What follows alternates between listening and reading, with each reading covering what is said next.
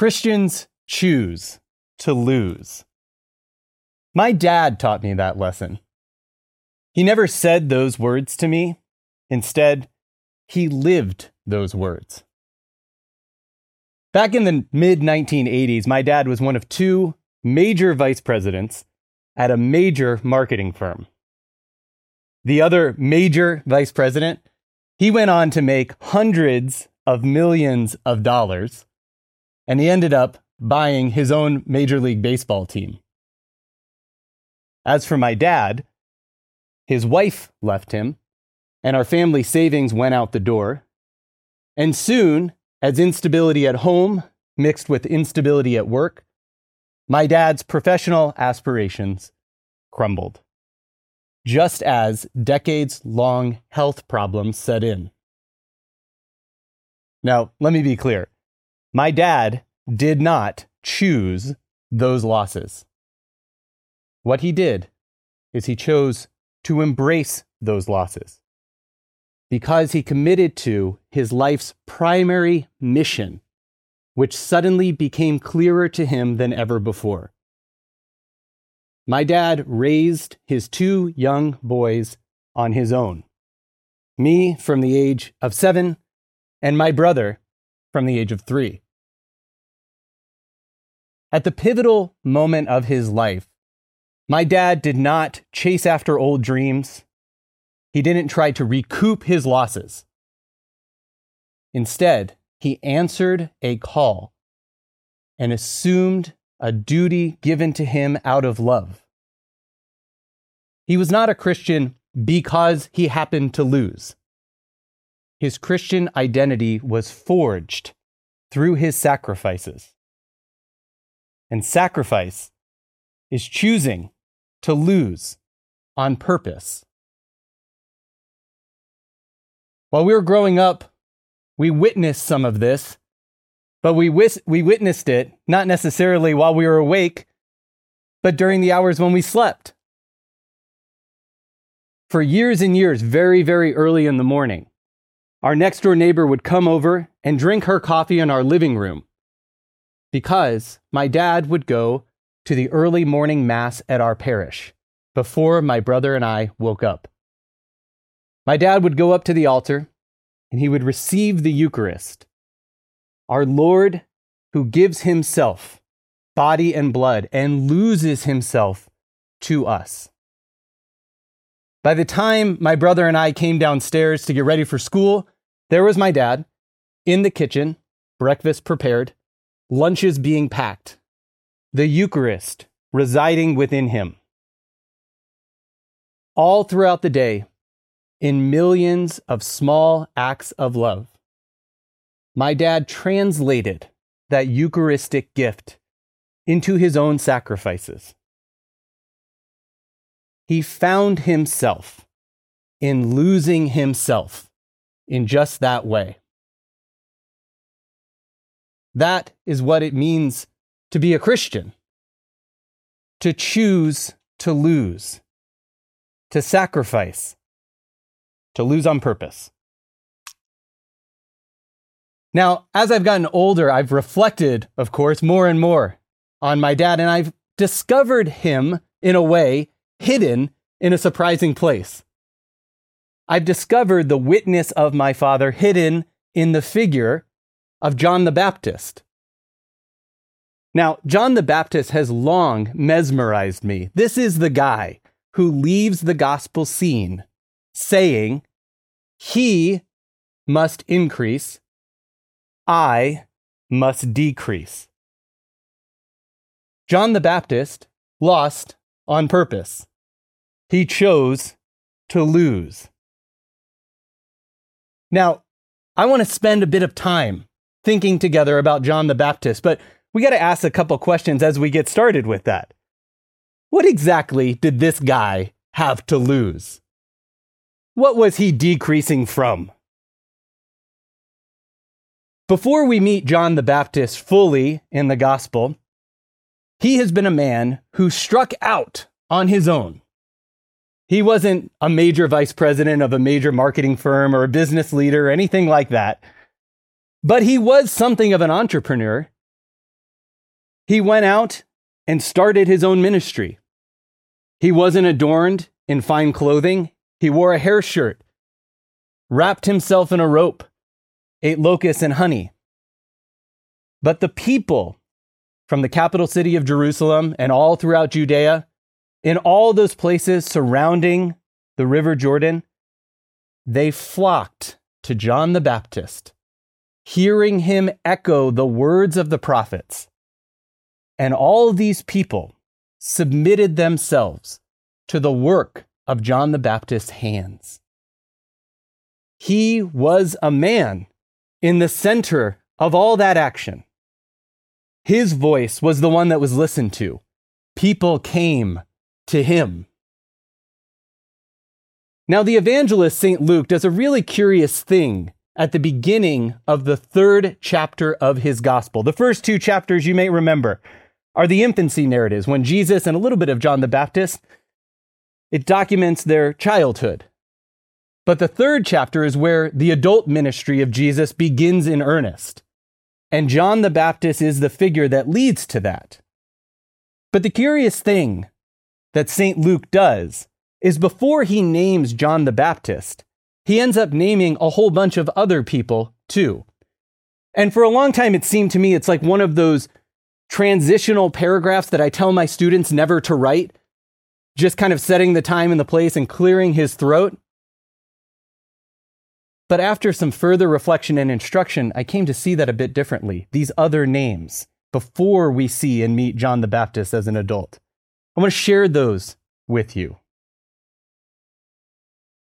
The beginning of chapter 3 goes like this In the 15th year of the reign of Tiberius Caesar, Pontius Pilate being governor of Judea, and Herod being tetrarch of Galilee, and his brother Philip, tetrarch of the region of Iturea and Trachonitis, and Lysanias, tetrarch of Abilene.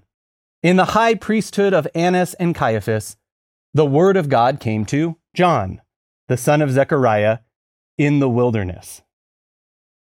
Now we get to John, and pretty soon we're going to hear from John. But who are all these other people? Some of the names probably familiar to us, but not necessarily all of them. Who are these people? These are the power brokers of the first century. Those who hold control and power in this little strip of land in the time of Jesus. Tiberius Caesar, the emperor. What kind of man is he? He's the kind of man who lavishes worship and praise on his predecessors, teaching the people to treat them as gods. Why? So that he eventually will be worshiped as a god. Pontius Pilate, the governor of this area, this outpost for the Roman Empire. What kind of man is he? He's the kind of man that only wants to curry favor with Caesar. He wants to remain a friend of Caesar at all cost so that he can get a promotion. Herod, Philip, Lysanias, sons of the elder Herod, his kingdom broken into fours. They oversee a portion of that. Herod the younger, he's a man who indulges his passions. He's a hedonist. He loves pleasure and will do whatever it takes at any time to bring himself delight. As for Philip and Lysanias, one of them is an ineffective ruler, doesn't care about his responsibilities, just goes with the flow, cannot be bothered. As for the other, hooked on foreign delicacies, loves the foreign customs, the things that are exotic. Finally, you have Annas and Caiaphas, the high priests. Annas had found a way to make this religious duty into a way to wield power, and he didn't want to give up this office. So, what did he do? He found and arranged a way to give that office to his family members and Caiaphas, his son in law, is the beneficiary of that nepotism. What do all of these men have in common? At least we could say this they want to gain more, they want to grow their position, they want to move by their own desires. But the one thing at the bottom of it all that they all share in common is an allegiance to a firm and unbending rule, which is this do not lose. Do not lose what you have. Do not lose your status. Do not lose to anyone else. Do not lose. And then we're introduced to this man, John the Baptist. What does John the Baptist say in this time and place amidst all these power brokers? Well, what John the Baptist proclaims are the words of the prophet Isaiah. Let's remember those. Here's what he says Prepare the way of the Lord, make his paths straight. Every valley shall be filled, every mountain and hill shall be brought low, and the crooked shall be made straight, and the rough ways shall be made smooth. Beautiful poetry, it seems. But these are not harmless metaphors. Because what are the towering high things? What are the crooked ways? Well, we've just been introduced to them. The high and towering figures have names like Tiberius Caesar and Pontius Pilate, Herod, Lysanias, Philip, Annas, and Caiaphas. It's their crooked ways that are to be made straight. John the Baptist proclaims the message that those who seek their own gain at any cost, who only seek to build themselves up, stand in the way of Christ. They are opposed to him. Now, sometimes I can be a little bit of a skeptical person, so I get a little skeptical here. I'm like, you know what? John the Baptist, who's had some success branching out on his own, this message, this really works with his brand. This is why the people are coming to him, right? This would help, it would seem, to build up his constituency. He doesn't even need a focus group to tell him that this will work. And so it's not just the words of John the Baptist that are crucial. What really clinches this is John the Baptist's action. It's one thing to say it, it's another thing to follow it. I came across a piece of art that captured this mesmerizing figure of John the Baptist in the pivotal moment of his life, where these words took flesh in him. I want to share this with you and ask you to just kind of look at it with me a little bit. This comes from the St. John's Illuminated Bible, a magnificent piece of art, the entire Bible. And this is the baptism of Jesus. But who's there for us right in the foreground? The figure of John the Baptist. Let's just look at him for a moment. Notice which way his feet are pointed. There's no question. Out of the frame, in our direction, away from the action behind him. Look at his hands. His right hand is laying passively at his side, but his left hand is cupped open in the direction of the way he's going, as if to receive this future. But it's his head that really speaks to me. His eyes, really.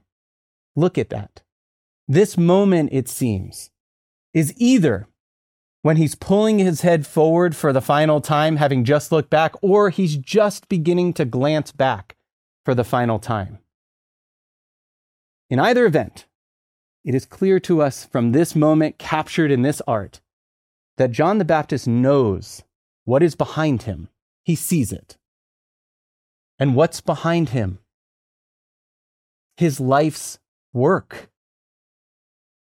In that background, distant to us, you see all these people, all these figures gathering around in that water, where not 30 minutes ago or an hour ago, John the Baptist was in the center of it all.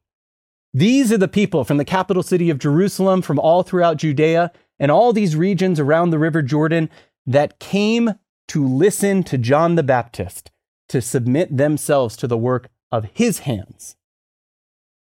And now, what are they doing? They are flocking around that single golden figure in the middle of the water. That's Jesus. This is the moment when John the Baptist chooses to lose. Now, he appears large to us, but that's just a trick of perspective because he's given to us closer to see. The truth is, in his action, he's saying, He must increase, I must decrease. I've come to see this as our common Christian call to flip the perspective. All of those people who flocked to John the Baptist, who came there to the River Jordan, they saw him as the man in the center of it all, the one that mattered. But he flipped it. He said, Not me, him. For my dad, it looked like his life would be measured by his successes. But he flipped it. And his life became measured by his sacrifices for his children, sustained by the Eucharist. What will that mean for you, for me? How will we flip the perspective and choose to lose? It's tempting, always tempting, to measure our lives according to our successes. But success, it turns out, is not one of the names of God. Sacrifice is. When it comes to our careers, what are they all for in the end? How do we choose to give them away? Or the things that we create, how do we learn to let go of the control and give them to the benefit of others? possibly even without profit or even thanks? Or what about the people that we love? How do we free them to be themselves and not just who we want them to be?